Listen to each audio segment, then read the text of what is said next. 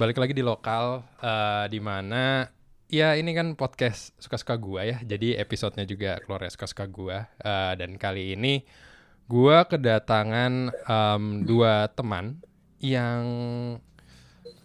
apa ya kita akan ngebahas uh, sesuatu yang lagi apa ya lagi banyak. Kalau di di apa namanya di di digital tuh banyak istilahnya lagi banyak yang digoreng gitu uh, di mana gue sudah bersama uh, Winahyu atau biasa dipanggil We.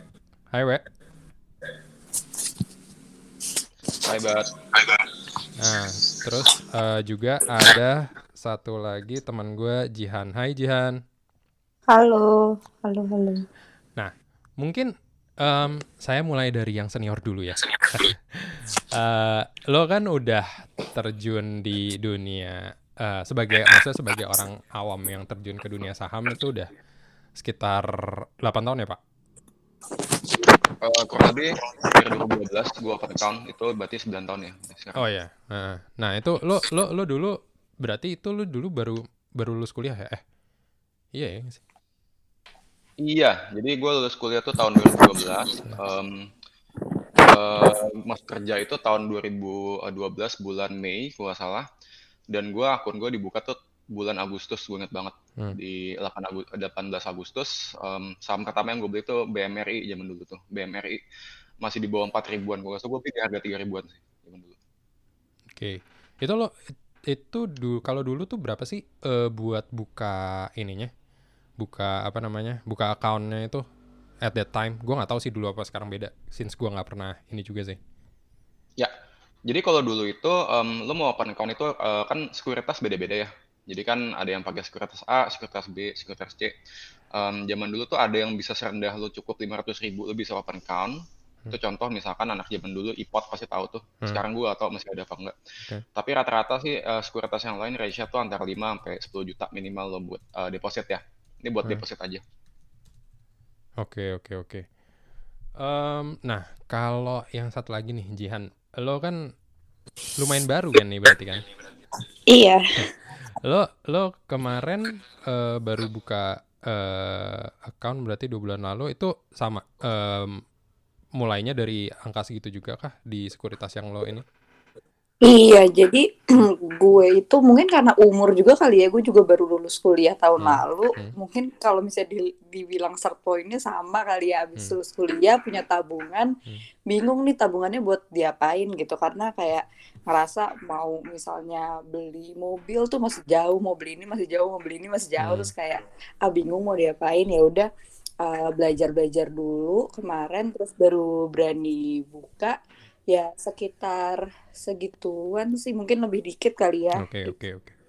Nah um, kan ada sebenarnya kalau ngomongin investasi secara general banyak banget sebenarnya kalau misalnya mau naro uang di apa namanya yang ibaratnya didiemin tapi ya itu bisa maksudnya ada deposito dan lain sebagainya. Kalau kalian kenapa waktu itu atau ya, ya waktu itu milihnya uh, saham sih? Mungkin dari Jihan dulu gantian.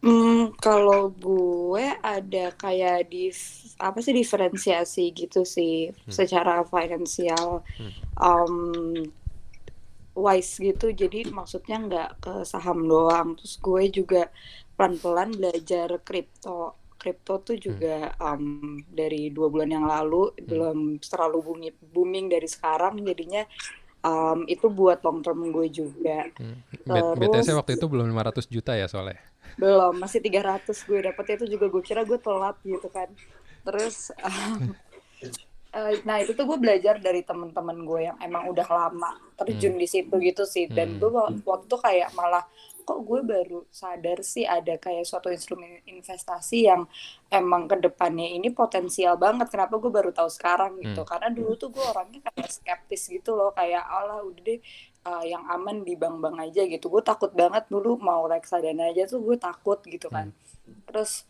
ya udah akhirnya um, salah satu resolusi 2021 gue adalah tidak takut untuk memutar uang hmm. gitu jadi nggak cuma di satu instrumen tapi gue tetap ada dana cadangan yang cash juga sih hmm. itu yang penting memutar uang yang halal ya iya oke okay. uh, eh, kalau lo dulu kenapa we pas uh, waktu itu milihnya saham?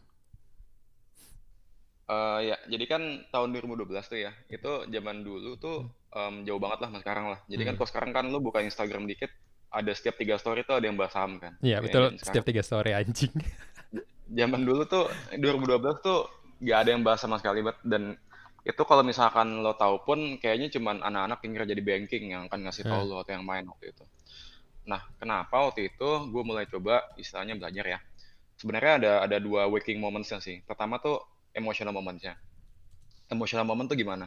Jadi mungkin background dikit, gue tuh dulu um, megang tabungan tuh dikit banget, Pat. Jadi hmm. mungkin kalau lo kan istilahnya sebelum kuliah lo udah kerja gitu-gitu kan. Jadi hmm. mungkin lo udah biasa lah megang uang sebelum lulus ya. Gue tuh dulu um, ego gue tuh gue gak pernah mau minta duit ke bokap. Jadi pas gue lulus tuh tabungan gue nggak nyampe 5 juta lah istilahnya sebagai fresh graduate. Oke, okay. Dan itu pun gue udah happy karena dengan gue megang duit segitu tuh itu duit terbanyak yang gue pernah pegang selama 23 tahun hidup gue, bayangin hmm. aja. Terus uh, emotional momennya itu waktu itu um, gue diundang ke nikahan senior gue, senior gue nikah nih. Terus kan gue penasaran kan, kan gue juga pengen dong nikah ya kan. Yeah. Gue tanya lah teman gue tuh yang ngerti waktu itu kayaknya hmm. beginian eh kalau mau acara kayak gini nih yang kayak misalnya di gedung kayak gini yang makanannya kayak gini berapa sih habisnya ya disebutlah suatu nominal tuh ya yang lo tau sendiri kan lo juga nikah tahun lalu ya nggak mungkin 200 juta doang gitu kan. Nah kaget lah saya ini kan gue kan ngeliat kayak 5 juta aja ini udah banyak banget buat gue hmm. buat waktu itu kan. Dan gue mikir kok gue nabung sih kayaknya kok susah ya buat nyampe segitu gue mau nikah umur berapa gitu misalkan. Hmm. itu satu itu emosional momennya di mana gue um, sadar kalau misalkan um, ada beberapa tujuan lah istilahnya atau keinginan yang lo kalau misalkan pakai instrumen yang 90% orang tahu yaitu tabungan tuh lo gak bakal nyampe. Itu satu. Hmm. Terus kedua ada rational momennya juga. Nah waktu itu tuh um, ketika gue udah tahu nih ini penting kan gue ngulik nih, gue baca segala macam. Gue waktu itu nemu bukunya uh, Liquid Hananto, kalau misalkan lo tahu itu um, financial advisor. Sampai hmm. sekarang pun dia masih jadi financial advisor dia bikin buku namanya 100 langkah untuk tidak miskin. Itu gue baca tahun 2012. Kebetulan kakak gue yang beli waktu itu. Jadi gue pun waktu itu gak ada niat ngebaca, cuman waktu itu ada di rumah, jadi waktu itu gue baca, dan itu ngubah hidup gue sih, kalau misalkan boleh jujur ya. Jadi dari situ gue tahu yang namanya satu, um, kalau misalkan lu punya tujuan finansial, itu how and what-nya tuh bisa uh, macam-macam. Hmm. Contoh misalkan, lo pengen nikah dua tahun lagi, um, buat nyampe ke sana ya tujuan finansial itu bisa di profil mungkin dengan tabungan atau deposito misalkan. Cuman kalau misalkan lo mau pensiun misalkan 20 tahun lagi lo butuh 20 M misalkan. Hmm. Kalau lo nabung sampai sana ya gak make sense karena dengan lo nabung doang itu paling inflasi 2% lo dapatnya cuma 0,5%. Dengan kata lain ya sebenarnya lo kehilangan duit kan. Lo bakal nyampe ke tujuan itu. Nah, dari dua itu sih yang jadi waking moment gue yang waktu itu ya. Buat gue mulai ngulik-ngulik alternatif uh, instrumen kayak misalkan reksadana, Terus waktu itu kebetulan karena teman gue ada yang kerja di banking, gue diajarin waktu itu sama dia buat masuk ke stock market. Gitu, Bat. Oke, oke. Nah, um, terus, nah, kayak tadi lu sempat mention reksadana gitu kan. Reksadana tuh similar nggak sih gitu? Walaupun uh, gue sempat waktu itu sempat iseng-iseng coba, tapi kayak abis itu gue tinggalin gitu aja sih sebenarnya karena gue I'm not really good at saving money dalam bentuk gituan gitu. Kalau reksadana sama saham, kenapa lo akhirnya milihnya saham gitu? Karena kalau di mata gue, ya maksudnya gue nggak mendalami banget, tapi kayak gue ngerasa ini bukannya agak-agak mirip ya kayak gitu. Oke, um, ini buat gue kan ya questionnya. Hmm. Ya, jadi kalau misalkan kita ngomongin reksadana sama saham, tuh sebenarnya tuh um, saham kan istilahnya lo belanja ke ownership perusahaan sebenarnya kan. Ya kan. Nah, tapi kan istilahnya buat investor, kebanyakan investor dia kan nggak bakal punya uh, kemampuan atau misalkan waktu buat memonitor perusahaannya ini dengan aktif kan. Kan perusahaan kan setiap tiga bulan tuh dia akan istilahnya evolving lah. Hmm. Dia akan kasih tahu misalkan ya saya performanya tiga bulan terakhir, tahun terakhir dan kawan-kawan. Nah, kalau misalkan buat info pemula, kayak contoh um, gue tuh tahun 2012 tuh gue atau apa-apa tentang cara analisis laporan keuangan gitu misalkan ya. Hmm. Jadi um, yang gue cari adalah ya udah gue nggak berani nih gue taruh duit banyak-banyak di saham um, mendingan buat jangka menengah gue kayak contoh tujuan keuangan um, 4 atau 5 tahun lagi gue taruhnya di reksadana aja karena sebenarnya reksadana itu isinya tuh sebenarnya ya saham-saham juga Pak. Hmm. Jadi misalkan ya say uh, simplifikasinya cuma ada tiga perusahaan di dunia ini ya. Jadi reksadana saham itu semacam kayak kumpulan wadah. Lo taruh uang di sana, kemudian akan ada manajer keuangan atau fund manager yang profesional. Dia akan kelola duit itu, dia akan Mhm. aturin ketiga perusahaan itu sesuai dengan siklus kinerja perusahaan itu. Jadi sebenarnya lo investasiin tuh duitnya ya ke em, saham-saham juga, cuman Hmm. istilahnya lo titipin ke satu wadah dan itu dijaga atau di em, dioptimalin sama orang yang profesional lah istilahnya. Hmm. Itu sih palingannya. Jadi sebenarnya sama-sama aja.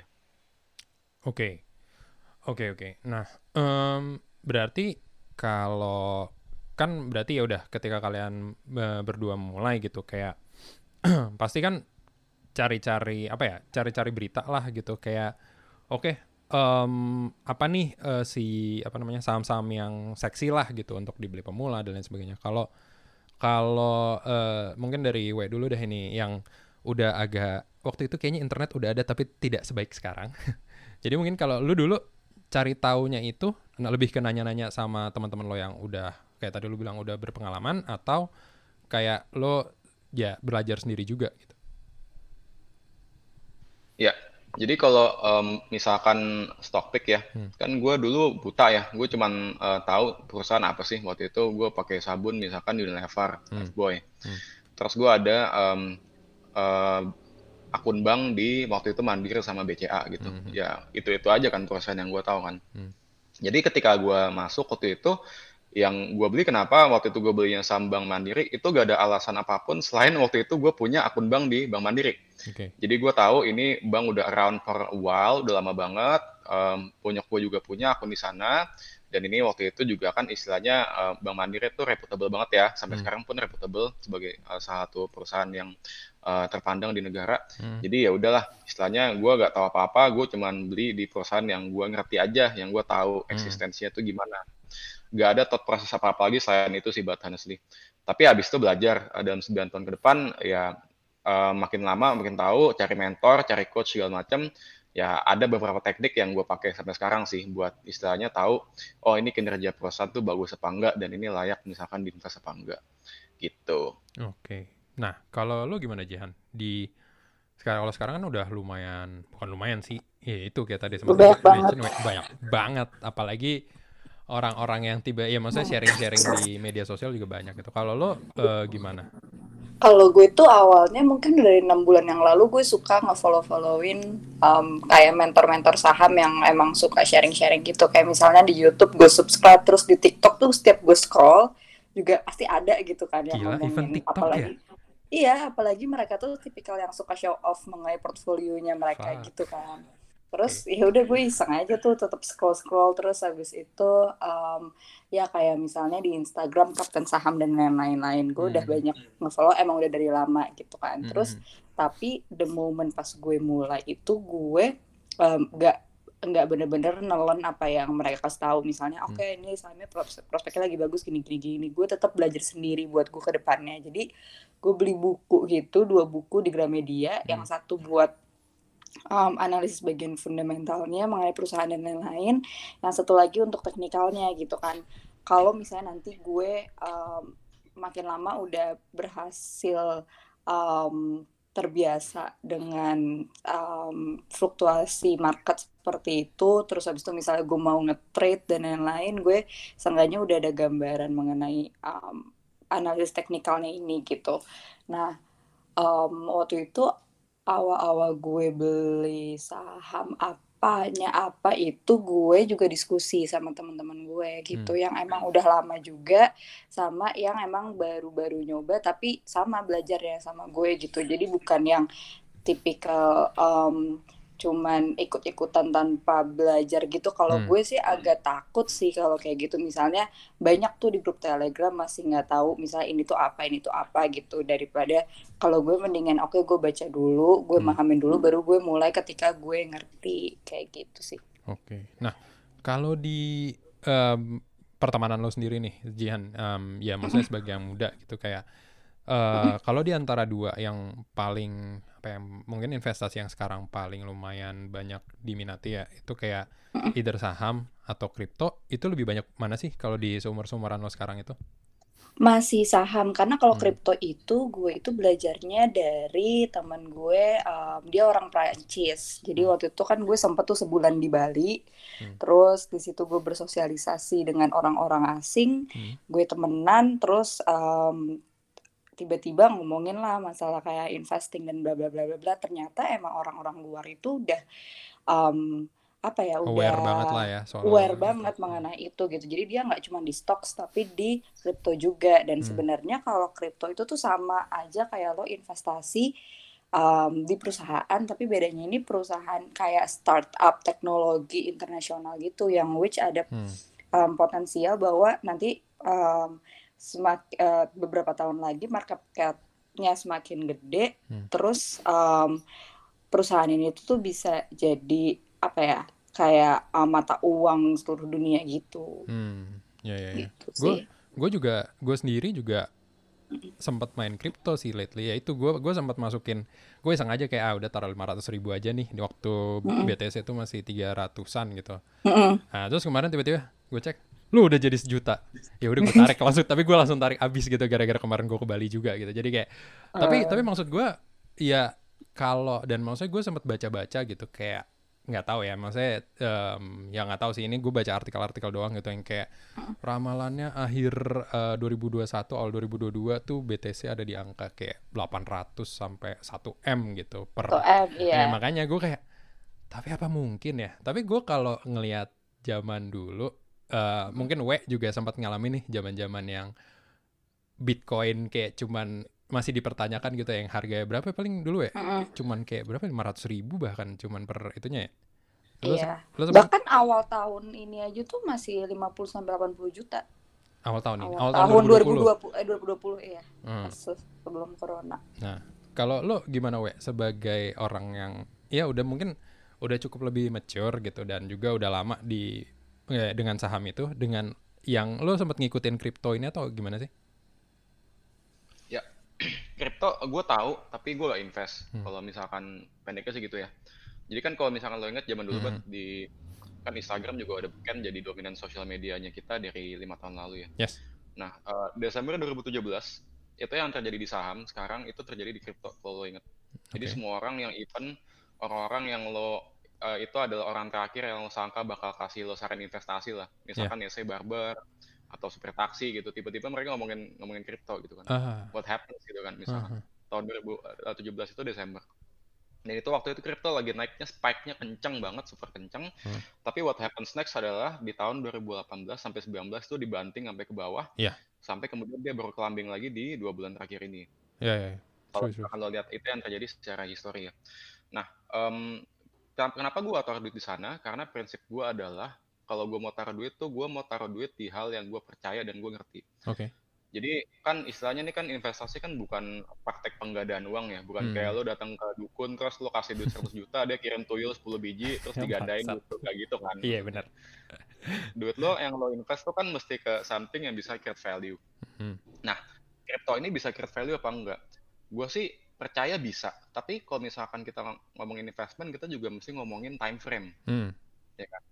Contoh misalkan, Bat, Hmm. em, sekarang internet atau misalkan e-commerce gitu, misalkan em, menurut lo dominan nggak atau berguna nggak buat lo? Em, hmm, berguna sih kayaknya.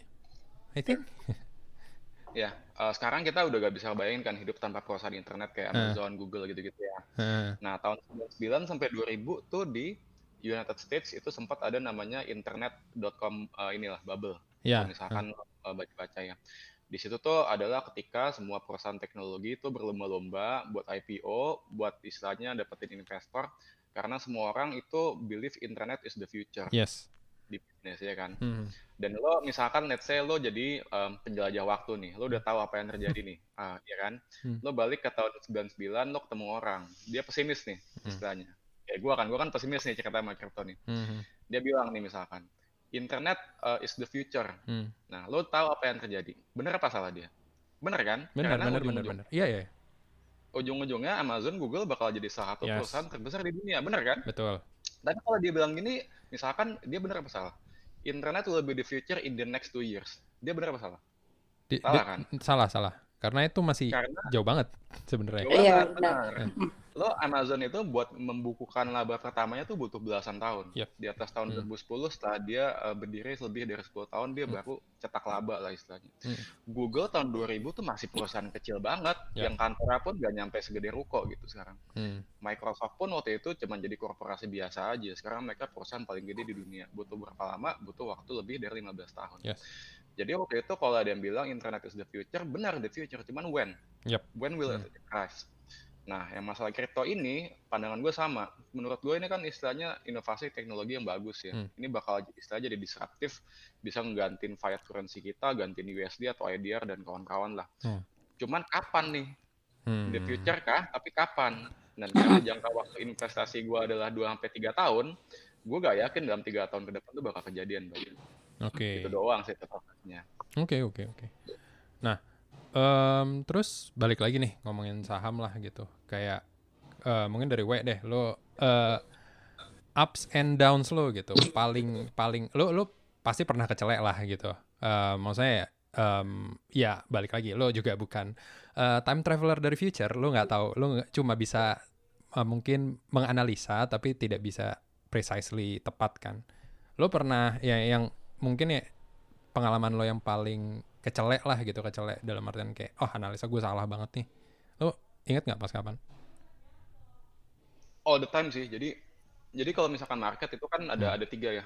Hmm.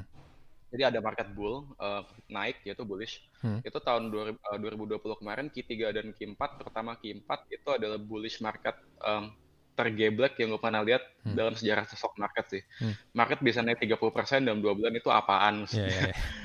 Terus tapi di Q1 2020 Hmm. pas corona masuk itu juga bearish atau misalkan downtrend market tergeblek yang gue pernah lihat. Iya. Gak ada tuh sejarahnya market 3 minggu turun 40% di Indonesia doang gitu kan. Nah itu eh, dua tipe market, satu lagi tuh sideways, itu ketidakpastian. Hmm. Di mana harganya gak gerak ke mana-mana lah gitu. Karena Hmm. istilahnya dunia tuh eh, menanti istilah sentimen apa nih yang bakal keluar kan. Hmm. Of course sebagai istilahnya orang yang ngambil posisi di market, lo gak bakal bisa tahu nih sebenarnya tuh market tuh 100% bullish atau 100% bearish. Lo Hmm. cuma bisa manage portfolio doang. Hmm. Contoh misalkan zaman dulu ya, gue pas tahun 2012 dulu, gue masuk itu itu ketika marketnya tuh lagi naik banget, lagi Hmm. bullish Hmm. istilahnya. Bullishnya tuh kenceng banget tahun 2012. Kenapa? Karena kita masih kecipratan em, rebound ekonomik eh, dari 2008, crash di US. Hmm. Waktu itu ada ada crash 2008, kalau misalkan lo nonton kayak apa ya, yang kayak misalkan The Big Short ya, Ya, itu ya, yang ya. film Hmm. filmnya.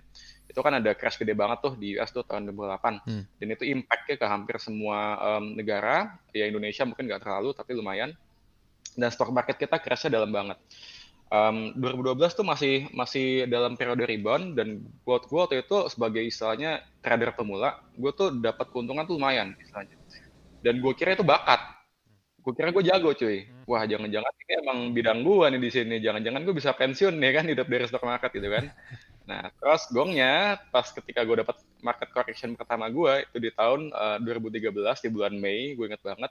Em, itu dalam 15 menit gue kehilangan duit seharga motor baru. Dan itu ingat itu psikologi gue masih sama dengan gue nganggap Ya, ya, duit ya. 5 juta itu adalah gede banget buat Ya ya. karena waktu itu gue kerja. Itu rasanya tuh gue eh, mual, terus gue demam, gue gak masuk Anjir. kantor seharian. Anjir. Pedih sih. Iya iya. Sakit sih. Seharga motor sakit sih. Terus em, belajar, belajar, belajar. Apakah gue jadi jago juga? Belum tentu juga. Hmm. Kemarin pas market correction 2020 Maret, kan istilahnya gue em, investor yang udah udah pegang posisi ya, Hmm. istilahnya kan mungkin kalau tahun lalu banyak nih yang baru masuknya untungnya di uh, bulan September gitu contohnya Hmm. ketika kita lagi naik kan. Nah, cuman kan gue udah pegang posisi lama nih di market nih. Jadi Hmm. gue gak tahu kan misalnya corona bakal se-impactnya sedalam ini gitu. Hmm. Dan ketika Maret ya floating loss gue lumayan banget itu kalau gue hitung bisa buat DP rumah baru di Serpong kalau misalkan dihitungin floating loss-nya ya. Hmm, hmm, hmm. Dan kalau liatin tuh angka itu kan pedih gitu kan Iya, tiap hari ya. banget, Ini gede banget gitu. Cuman karena em, mentalnya udah ini udah apa namanya udah udah yakin lah sama yang gue beli ya udah diliatin aja dan untung-untungnya ujungnya juga ya alhamdulillah aman-aman aja gitu. Tapi yang yang waktu itu yang lo kehilangan seharga motor tuh, akhirnya waktu itu lo tarik atau kayak ya udah lo biarin aja gitu. Ya em, zaman dulu soalnya mental gue kan bukan mental investor ya. Yap, yap, Jadi yap, kalau misalkan lo taruh duit di stock market tuh lo Hmm. bisa main long term atau lo short term. Mhm. Nah, kalau misalkan let's say lo main long term itu berarti lo investor. Hmm. Long term itu berapa? Misalkan let's say di atas 4 tahun ya. Hmm. Let's say itu berarti jangan long term. Short term tuh misalkan di bawah setahun atau enggak misalkan mingguan gitu contohnya. Hmm.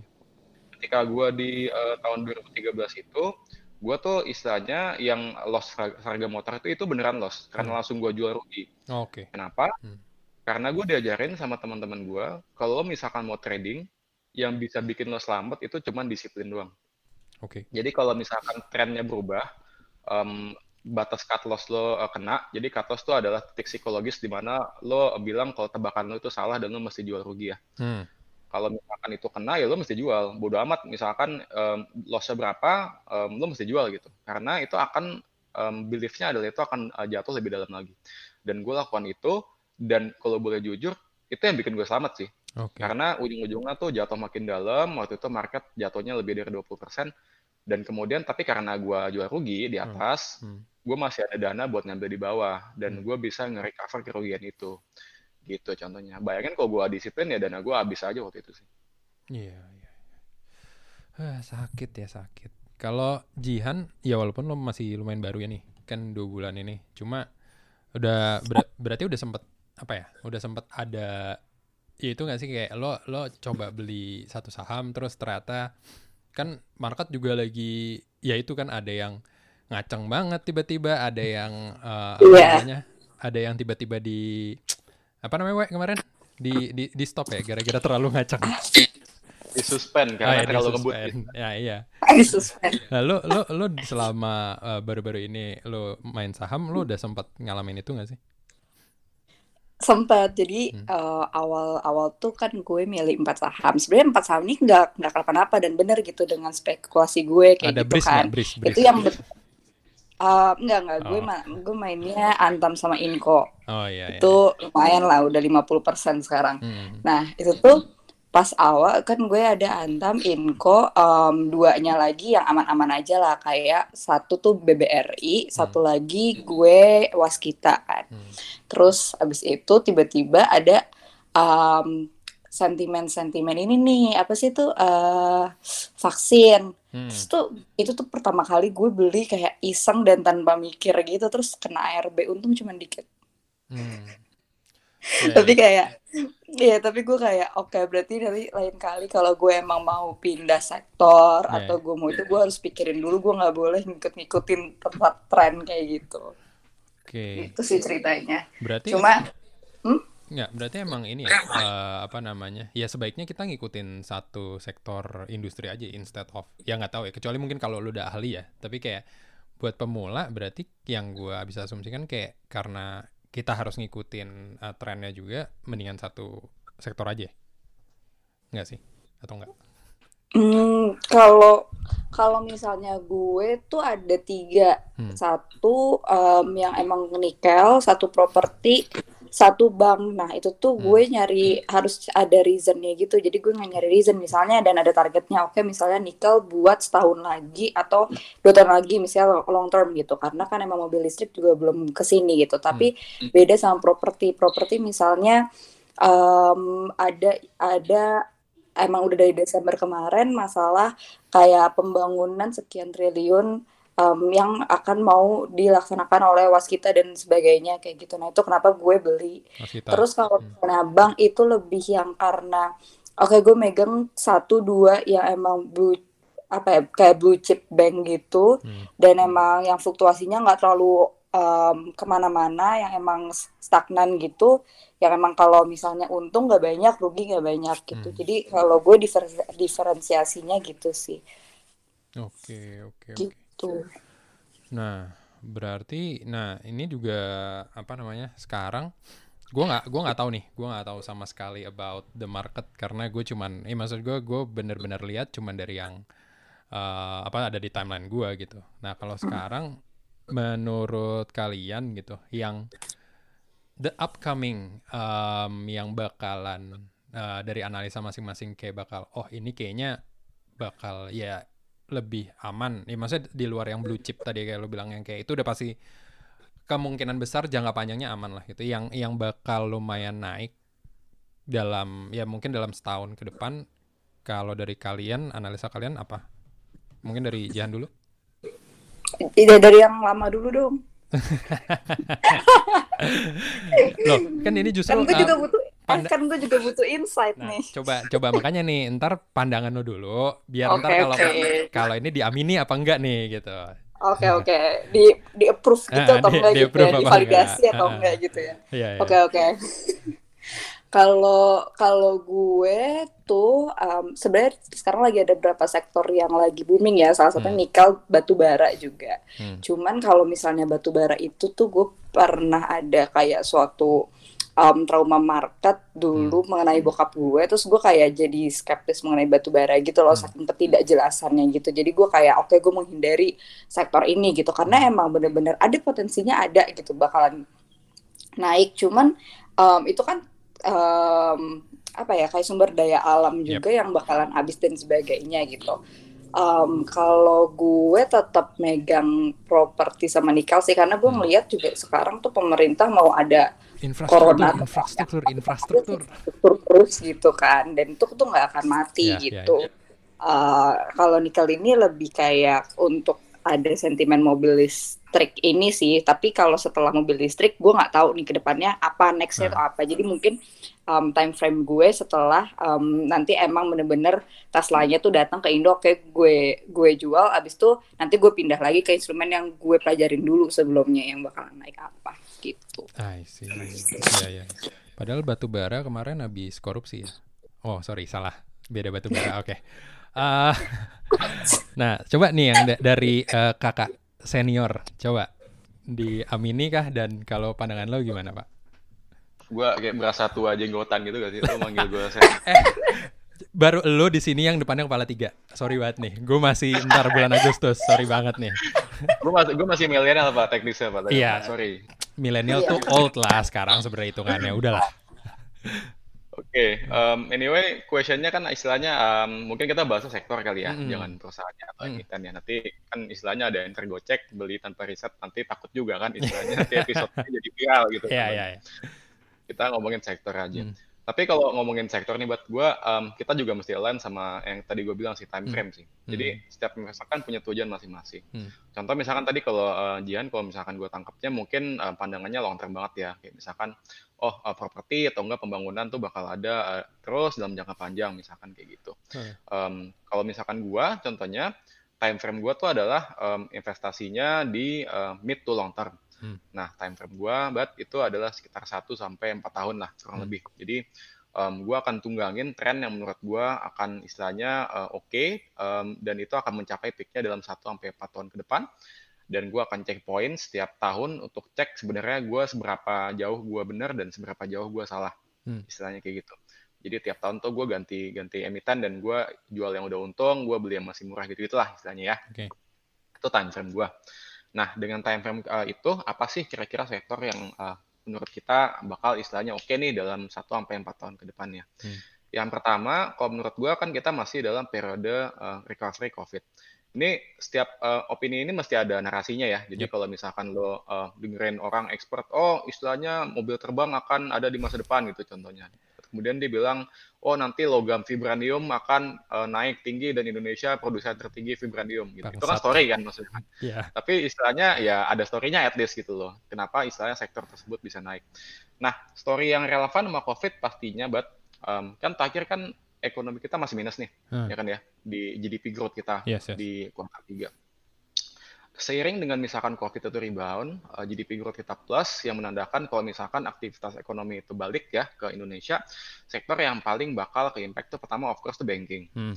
banking tuh menurut gua bakal aman banget karena dia istilahnya akan ngegenjot kreditnya buat Hmm. bantu uh, orang ekspansi usahanya dan kawan-kawan. Jadi banking menurut gua masih uh, cukup oke lah buat di hold dalam 1 sampai 4 tahun ke depan ya. Hmm. Kemudian em, kedua itu adalah energi. Energi itu ada batu bara ya contohnya ya. Hmm. tadi uh, Jihan mention batu bara. Em, gua pribadi dari komoditas gua cukup nyaman sama batu bara. Kenapa? Karena dari semua komoditas yang lain, batu bara tuh yang paling proven di salah satu yang paling proven di dunia. Jadi kalau misalkan Cina itu sekarang kalau tahu itu 51% em, uh, konsumsi batu bara di dunia tuh sama Cina doang. Hmm. 44% tuh dari uh, India, sorry, um, uh, 10% tuh dari India. Hmm. Oke, okay, jadi 60% tuh di Cina dan India doang. Dan apa sih yang akan terjadi sama Cina dan India dalam tiga uh, tahun ke depan? Ya of course, um, economic recovery karena COVID kan. Yep. Uh, dan kemudian itu yang narasinya istilahnya batu bara akan tetap di harga stabil, uh, akan tetap bullish ya. Hmm. Um, yang ketiga itu menurut gua sektor properti ini, buat lo kan istilahnya mungkin kalau kita cari um, properti kan istilahnya ada yang made by developer. Yes. Apalah kalau di Bintaro hmm. tuh ada Jaya misalkan, hmm. kalau misalkan di BSD tuh ada BSDE gitu contohnya ya. Hmm. hmm, hmm. Nah, properti ini juga menurut gua menarik. Kenapa? Karena istilahnya kalau lo lihat marketnya properti lima tahun terakhir, buat itu tuh lagi turun banget dan yes. lo kalau belanja rumah lima tahun lagi lo sekarang pun lo rugi sih kayaknya karena harganya pun nggak naik dan pemerintah sadar nih akan um, kondisi itu dan dia istilahnya kasih sentimen yaitu uh, kredit KPR tuh sekarang lagi rendah-rendahnya nih kalau misalkan lagi hmm. lo mau uh, apply buat di rumah ya dan itu jadi sentimen yang cukup bagus buat si uh, perusahaan properti ini terutama buat mereka yang istilahnya punya um, aset uh, tanah uh, yang bisa dikembangin yang cukup besar um, tiga itu sih yang sebenarnya yang gue eyeball ya kayak contoh misalkan um, pertanyaannya apakah gue ikutan vaksin nikel gitu uh, jujur enggak hmm. Purely karena gue gak tahu bisnisnya oke okay. ya tadi kan misalkan batu bara kita ada storynya ya oke okay, hmm. uh, Cina bakal bangkit India bakal bangkit mereka bakal konsum batu bara supaya terbatas dan kawan-kawan cuman um, storynya vaksin sama nikel ini uh, eh, gue gak ngerti karena belum pernah terjadi in the past dan gak ada benchmarknya dan secara valuasi pun uh, nilai perusahaannya juga udah mahal banget sebenarnya di harga sekarang Hmm. Makanya gue gak melihat ini sebagai sektor yang uh, menurut gue oke okay sih ya dalam satu tahun empat tahun ke depan gitu. Oke oke oke oke. Menarik menarik menarik dari pana. Nah, lo lo lo gimana Jihan kayak ter tercerahkan juga dapat iya, iya. baru. Uh, Enggak, kalau misalnya masalah kayak valuasi dan lain-lain gue setuju hmm. sih karena hmm. waktu, karena gue aja sekarang aja udah megang aja gue nggak berani untuk average up gitu hmm. karena gue ngerasa kayak oke okay, gue gue aja juga kayak masih di pucuk gue nggak tahu nih akan ke bawah ke mana jadi gue masih setiap hari harus ngelihat lagi teknikalnya seperti apa gitu ngeri tiba-tiba dibanting gitu kan jadi hmm. itu um, bisa untuk jadi konsiderasi untuk orang-orang yang emang baru mau uh, masuk sekarang gitu sih. Hmm. Gitu. Oke oke oke. Menarik sekali uh, buat gue yang tidak mengerti apa-apa ya di awal ini gitu. Tapi kayak, kayak maksudnya gue jadi ada bayangan sedikit lah gitu. Kalau misalnya gue nantinya tiba-tiba pengen invest uh, saham, ya gue tertarik sih. Dan gue sejujurnya main tapi untuk sekarang saya main yang aman-aman aja ya, yang duitnya jauh dari negara ini gitu, alias di Amrik gitu. Cuman um, apa namanya? Itu juga kayak buat jangka panjang banget sih gitu. Dan ya mungkin nanti gue akan juga buat gue sih gue akan mempelajari lebih lagi sih buat saham di Indonesia ini karena ya ya dari yang di, dari maksudnya dari keadaan sekarang juga kayak banyak kayak banyak yang bisa diambil sih um, maksudnya di di saat recovery ini masih banyak yang bisa mungkin kayak ya tipis-tipis lah di uh, invest ya yang who knows um, kayak tadi dibilang untuk time frame-nya bisa 3 sampai 4 tahun ke depan menghasilkan. Gitu. Oke, okay, um, mungkin sekian dulu episode kali ini. Thank you banget Jihan, thank you banget We udah uh, sharing-sharing ya. Gitu. Jadi um, sampai bertemu di episode lokal selanjutnya yang nggak akan tahu kapan. Bye. Bye. Dadah.